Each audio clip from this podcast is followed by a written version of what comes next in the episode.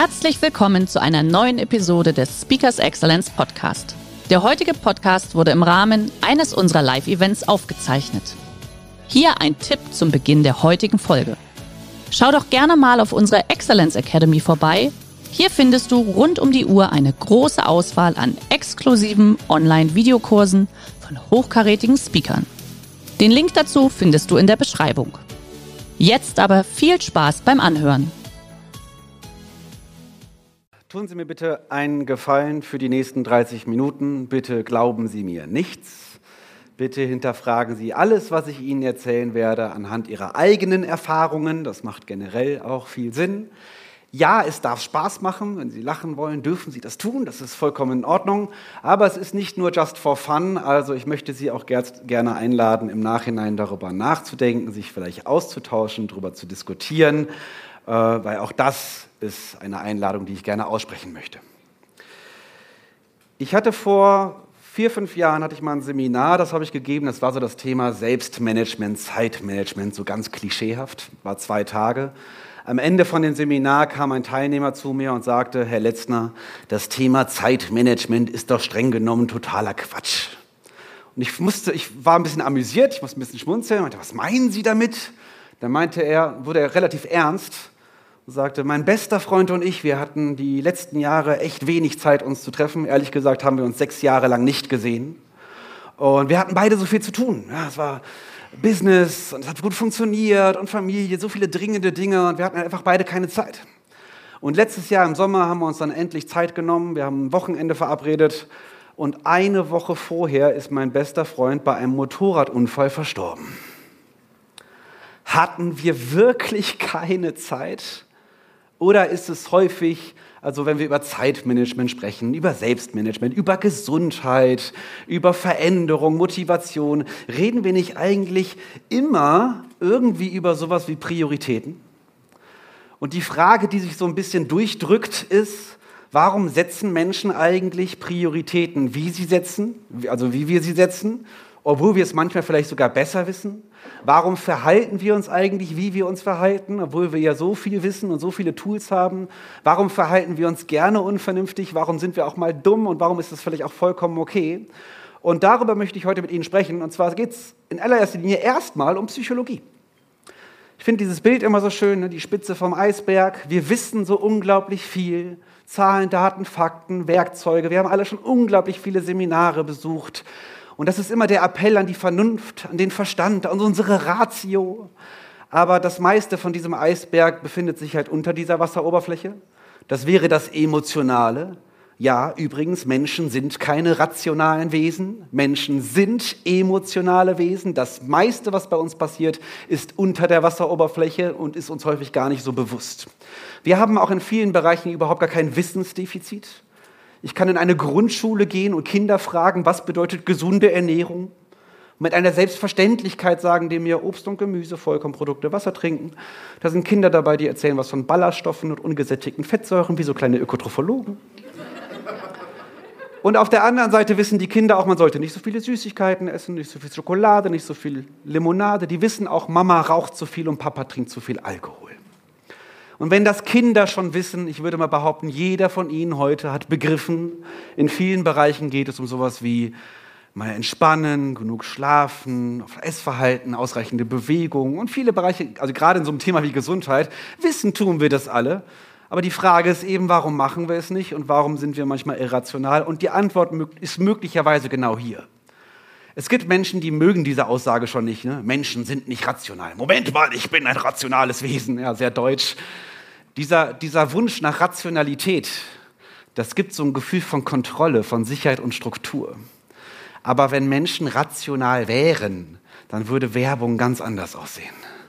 So eine Autowerbung, ja, man müsste ja nur eine, eine Liste von Informationen runterschreiben, so nach dem Motto, hier, Maximalgeschwindigkeit PS, Lackierung, kauft das Auto. Schaut euch mal Werbung an.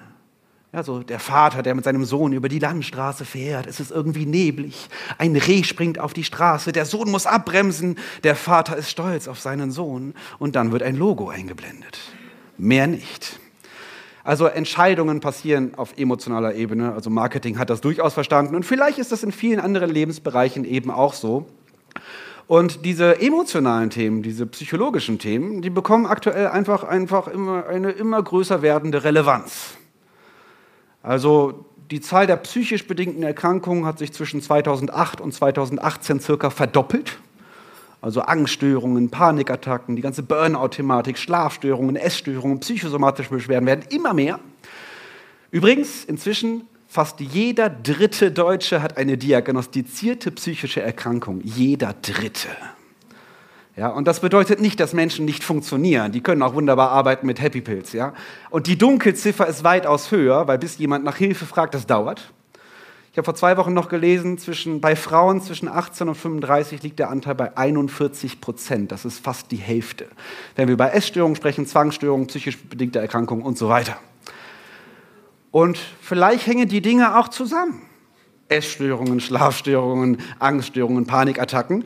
Und ähm, ich möchte Ihnen eigentlich, ich würde gerne mal versuchen, so in zehn Minuten Ihnen zu erklären, warum das so ist und da kommen wir genau zu dem, was auch im Titel steht. Wir kommen zu dem Helden. Wir hatten heute schon sehr viele Superheldengeschichten. Wir lieben diesen Gedanken. Und ich habe Ihnen unseren typischen Superhelden einfach mal mitgebracht. Da machen wir mal ein Akronym drauf, äh, draus, also geben wir mal jedem dieser Buchstaben mal eine Bedeutung und gucken, was passiert. Das H von so einem Superhelden könnte sowas sein wie Harmoniebedürftigkeit. Daraus resultieren so Dinge wie, ich mag Lob und Anerkennung, dann fühle ich mich wertvoll.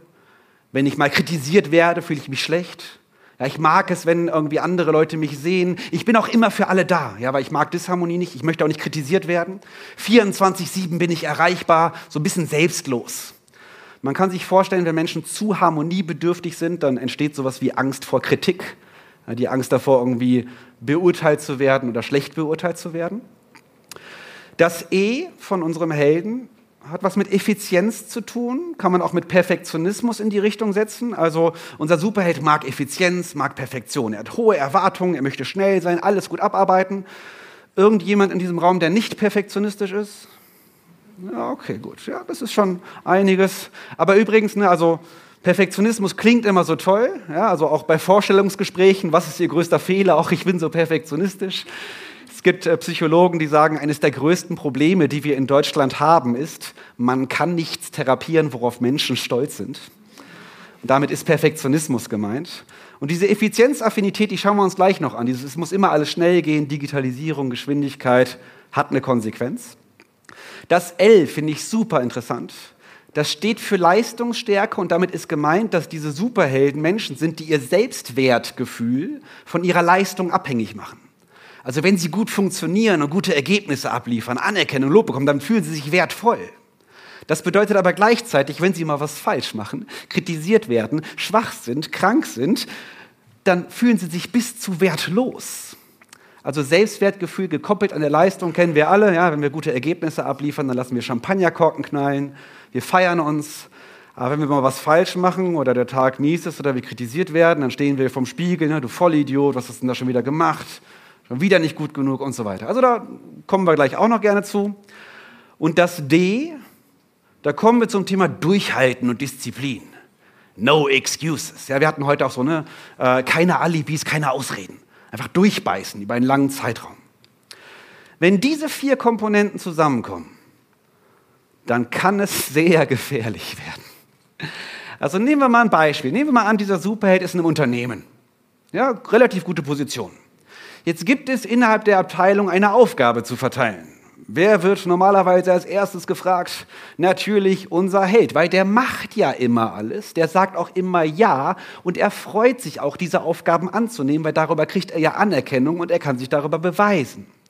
Das heißt, er nimmt die Aufgabe an, steckt 200 Prozent in diese Aufgabe hinein, weil er ist ja perfektionistisch.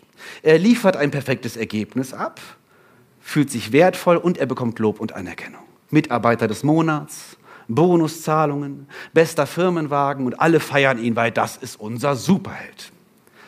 Jetzt gibt es aber meistens nicht nur eine Aufgabe. Es gibt noch Aufgabe 2, Aufgabe 3, Aufgabe 4, Aufgabe 5, Aufgabe 6, Aufgabe 7.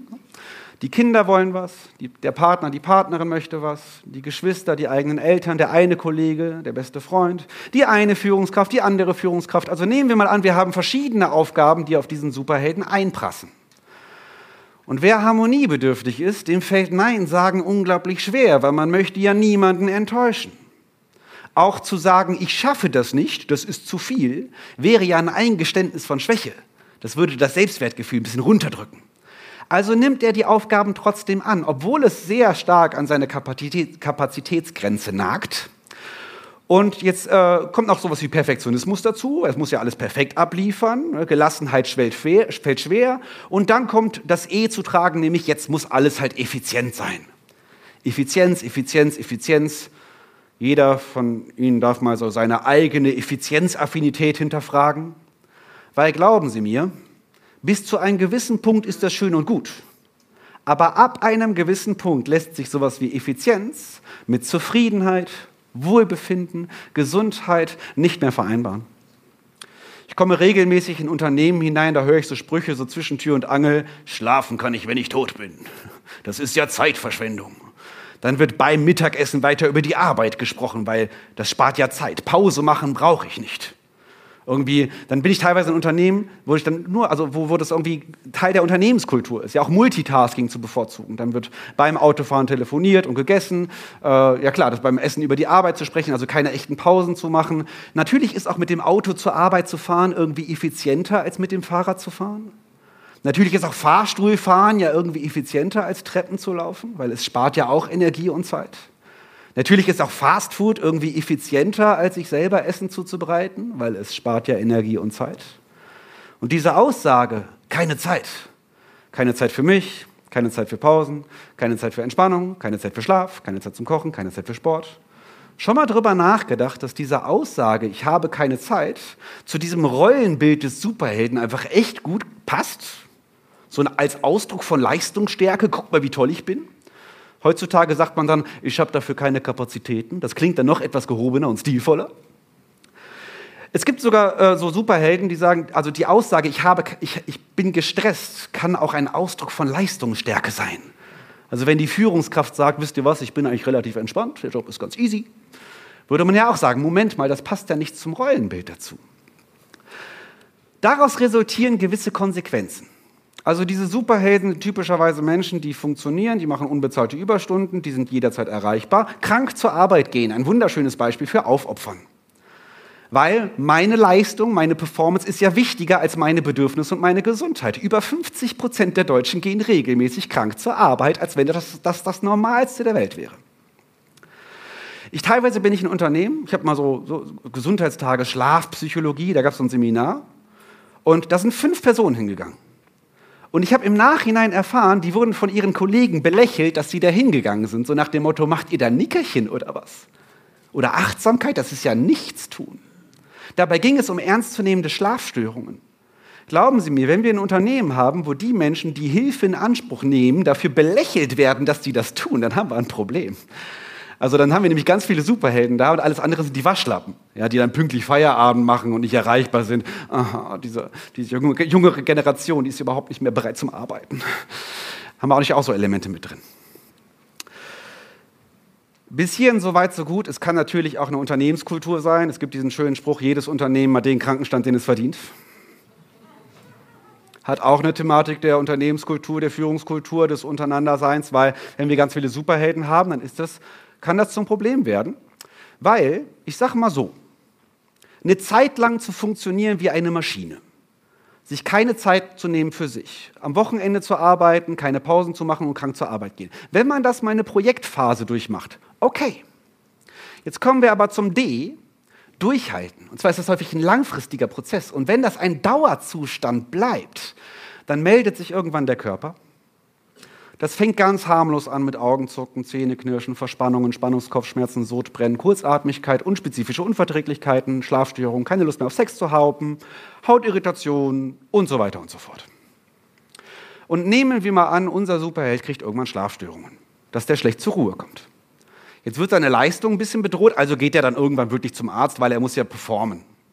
So, und der Arzt macht einen Checkup und sagt, ich kann nichts finden.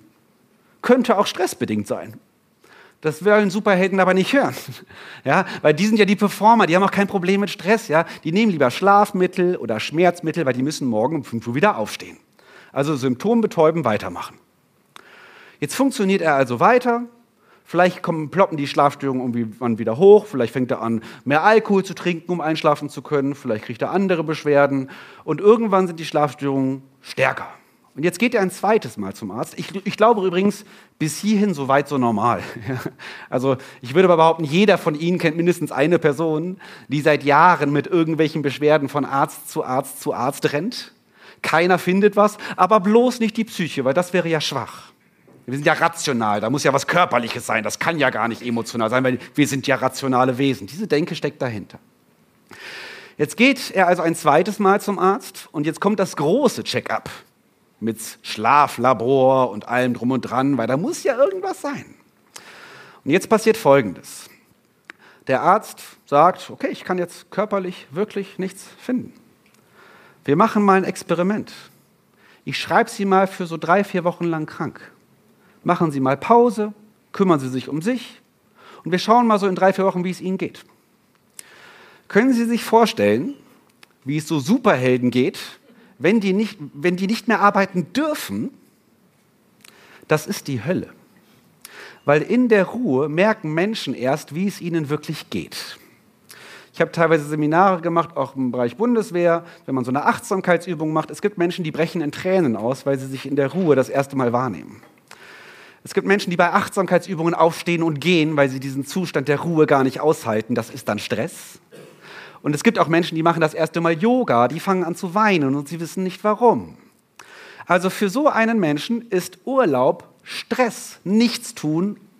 Also das sind die Menschen, die werden im Urlaub krank, weil der Körper dann erst so richtig hochfährt.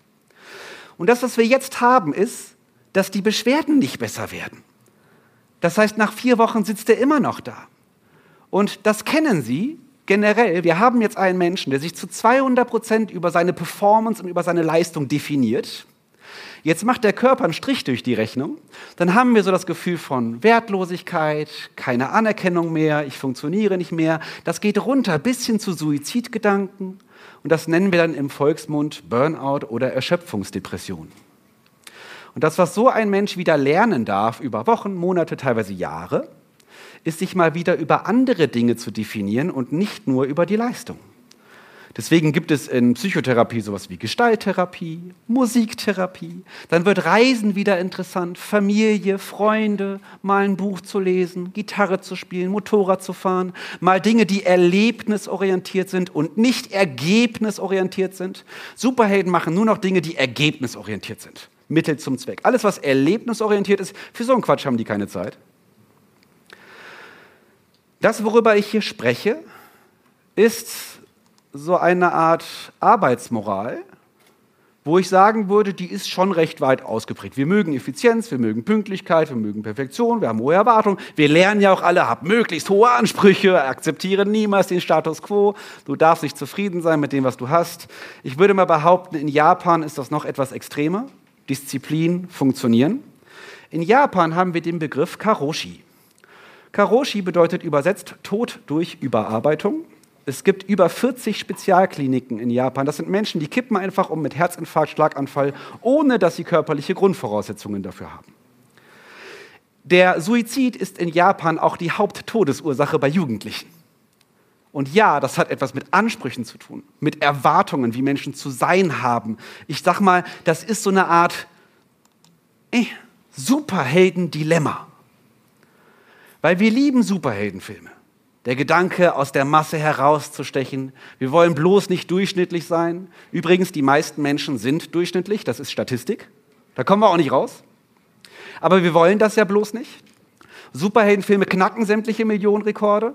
Und das Problem ist, wenn ich von mir selber erwarte, wie eine Maschine oder wie ein Superheld zu funktionieren über einen längeren Zeitraum, das größte Risiko, was ich eingehe, ist, dass ich nach und nach anfange, meine eigenen Bedürfnisse zu ignorieren, dass ich anfange, Grenzen zu ignorieren. Ja, sprenge deine Grenzen, no excuses, geh krank zum Sport und keine Ahnung was. Äh, aber wir fangen auch an, Warnsignale an zu ignorieren. Also wenn man Menschen fragt, die kurz davor sind, umzukippen, wie geht's dir gerade? Dann sagen die, mir geht es super. Kontostand läuft, Lob und Anerkennung, es funktioniert, top. Ja, mit 200 km/h im Ferrari über die Autobahn, wunderbar. Wenn man Menschen fragt, die zusammengebrochen sind, gab es möglicherweise vorher schon Anzeichen. an denen du hättest bemerken können, dass das nicht mehr lange so weiterläuft, dann können die häufig listenweise Dinge aufzählen, die ihnen vorher gar nicht bewusst waren. Das, was Sie äh, übrigens gerade in den Bereichen, ja, also da, wo funktionieren, wenn ich erwarte, wie eine Maschine zu funktionieren, ja, im Leistungssport haben wir viele psychische Erkrankungen. Essstörungen, gerade da, wo viel performt werden muss. Es gibt sehr prominente Beispiele, ja, Sven Hannawald zum Beispiel, ja, Essstörungen, Burnout, Robert Enke, ja, Suizid, äh, aber auch in anderen Bereichen, wo viel performt werden muss, im Fernsehen zum Beispiel. Tim Melzer beschreibt das ganz schön, wie er irgendwann 60 Stunden die Woche gehasselt hat ja, und gearbeitet hat. Irgendwann irgendwie jeden Abend eine Flasche Rotwein getrunken hat, um einschlafen zu können. Und irgendwann ist er vor der Kamera zusammengebrochen. Ärzte sind doppelt so anfällig für Alkoholmissbrauch wie der deutsche Durchschnitt. Und es gibt Branchen, da gehört Kokain zum guten Ton. Ja, so nach dem Motto, ich habe tatsächlich einen Anästhesisten getroffen, der meinte, ja, so auf dem Kongress, wenn du da nicht mitkokst, dann ist es schon fast unhöflich. Das ist ein Bestandteil unserer Realität, wenn Medizinstudenten Ritalin schlucken, um diese Performance aufrechterhalten zu können. Microdosing, LSD in kleinen Dosen. Es gibt Leute, die schlucken Schmerzmittel wie Tic-Tacs. Hasse meine 400er, hasse meine 800er. Ja, als wenn das das Normalste der Welt wäre. Und bei der Robert-Enke-Stiftung gab es einen spannenden Satz, der war, auch starke Menschen werden psychisch krank. Der Satz stimmt fast. Insbesondere die starken Menschen werden psychisch krank. Das sind die Menschen, die ihre Bedürfnisse ignorieren, die ihre Grenzen sprengen, die weiter funktionieren, die hasseln und einfach immer weitermachen und mit Anlauf gegen die Wand laufen. Und bitte nicht falsch verstehen, im Business gibt es diese Menschen, ja, aber nicht nur. Es gibt auch zu Hause Superhelden, die kümmern sich vielleicht um die Kinder, sind ganz selbstlos, müssen auch die Eltern pflegen, parallel auch noch arbeiten, übernehmen vielleicht noch ehrenamtliche Tätigkeiten und die funktionieren den ganzen Tag und die sagen, ich habe ja gar keine Wahl, ich muss das ja machen. Das glauben diese Menschen wirklich. Und es gibt zwei Dinge, die ein Superheld lernen darf und beide tun weh. Die erste Sache ist, wenn ich zu 200 Prozent nur noch für andere Menschen funktioniere und für mich gar keine Kapazität habe, wenn ich dann zusammenbreche, falle ich von 200 auf 0. Die Fallhöhe ist recht hoch aber kennen Sie so Aussagen wie ganz oder gar nicht?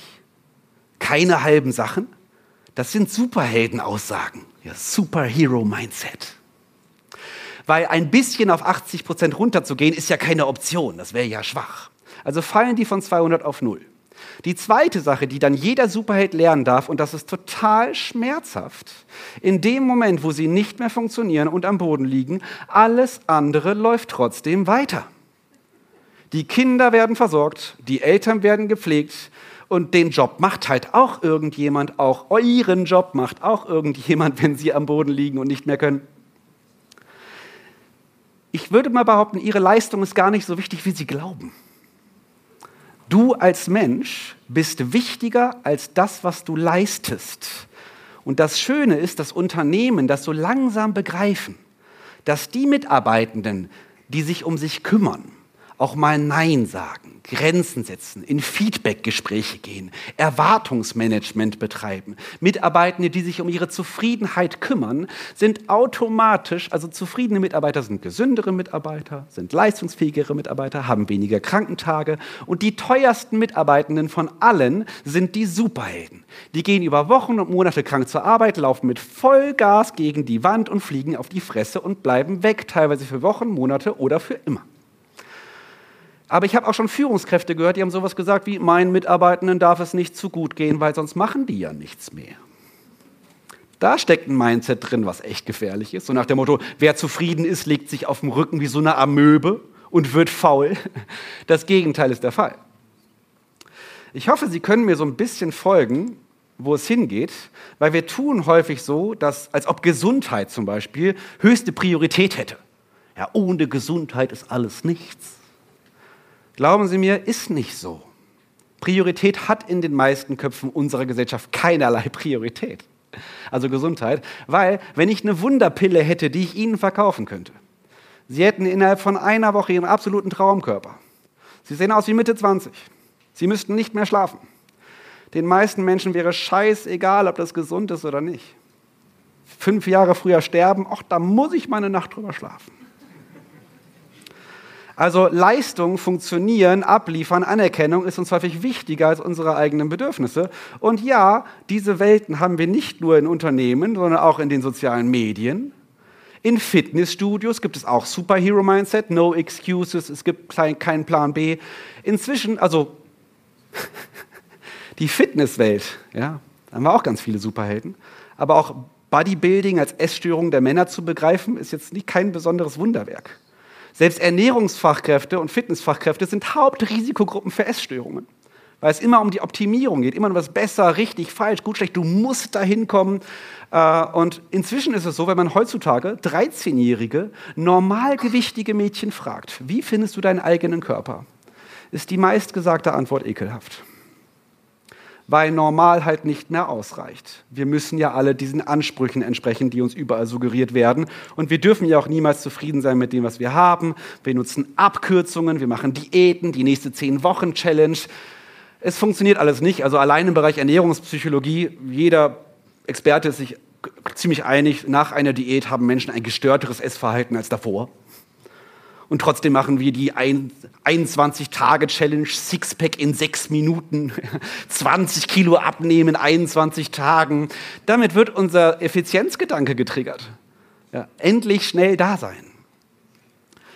Wenn wir über so ein Thema sprechen wie mentale Gesundheit, dann würde ich mal fast behaupten, dass diese vier Begriffe sehr spannend sind.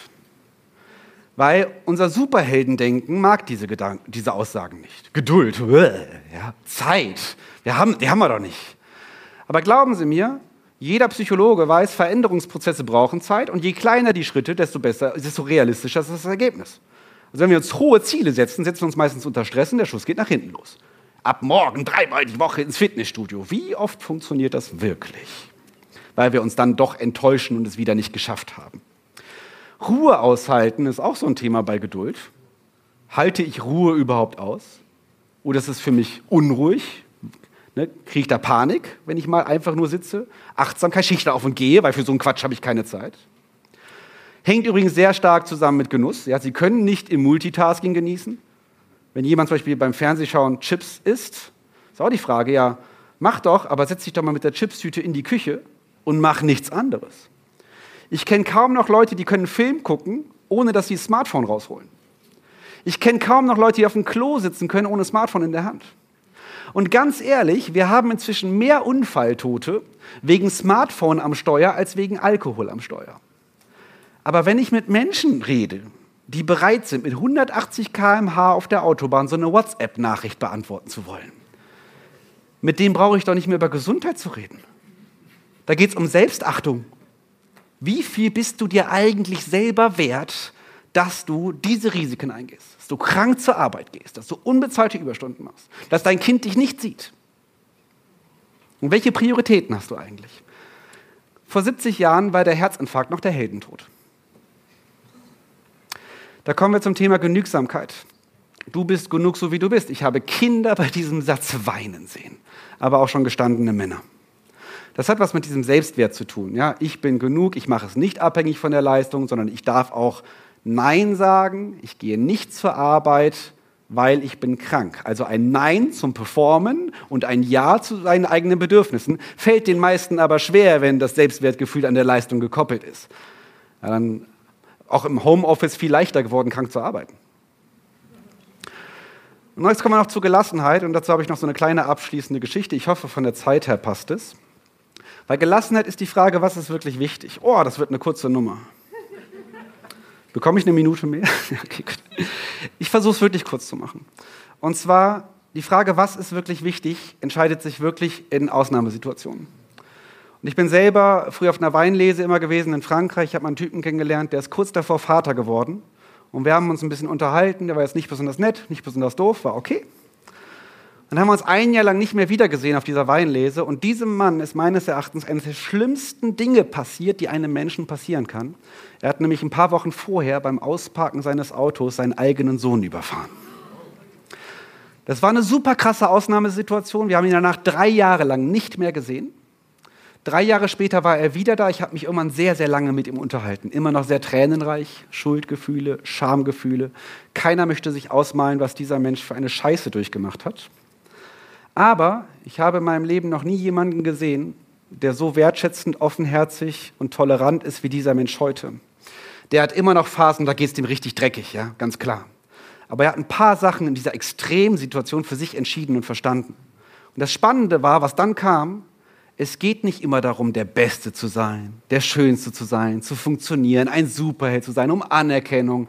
Nein, manchmal zählt jede Sekunde, die wir uns Zeit nehmen dürfen für die Dinge, die uns wirklich wichtig sind. Weil tatsächlich wissen wir wirklich nicht, wie viel Zeit wir am Ende noch haben. Und ob Sie jetzt noch eine Woche, ein Jahr oder zehn Jahre haben, keine Ahnung. Ob Ihr Kind noch eine Woche, ein Jahr, zehn Jahre oder hundert Jahre hat, keine Ahnung. Aber Superhelden tun gerne so, als wären sie unsterblich, als wären wir Maschinen. Wir ignorieren dieses Thema komplett weg.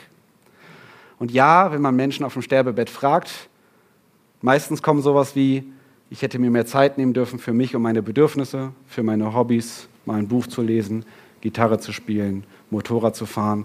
Und der letzte Gedanke, ich hätte mir häufiger erlauben dürfen, einfach mal zufrieden zu sein in einer Welt, wo wir ständig suggeriert bekommen, du darfst nicht zufrieden sein mit dem, was du hast, dann brauchst du wirklich nicht zu erwarten, dass du jemals zufrieden sein wirst mit dem, was du hast. Vielen Dank. Ein großer Applaus für Frederik Wenzer. Der heutige Vortrag hat dir gefallen? Dann schau dich doch gerne auf unserem Kanal um oder sei live bei einem Forum dabei. Weitere Informationen findest du in der Beschreibung. Bis zum nächsten Mal.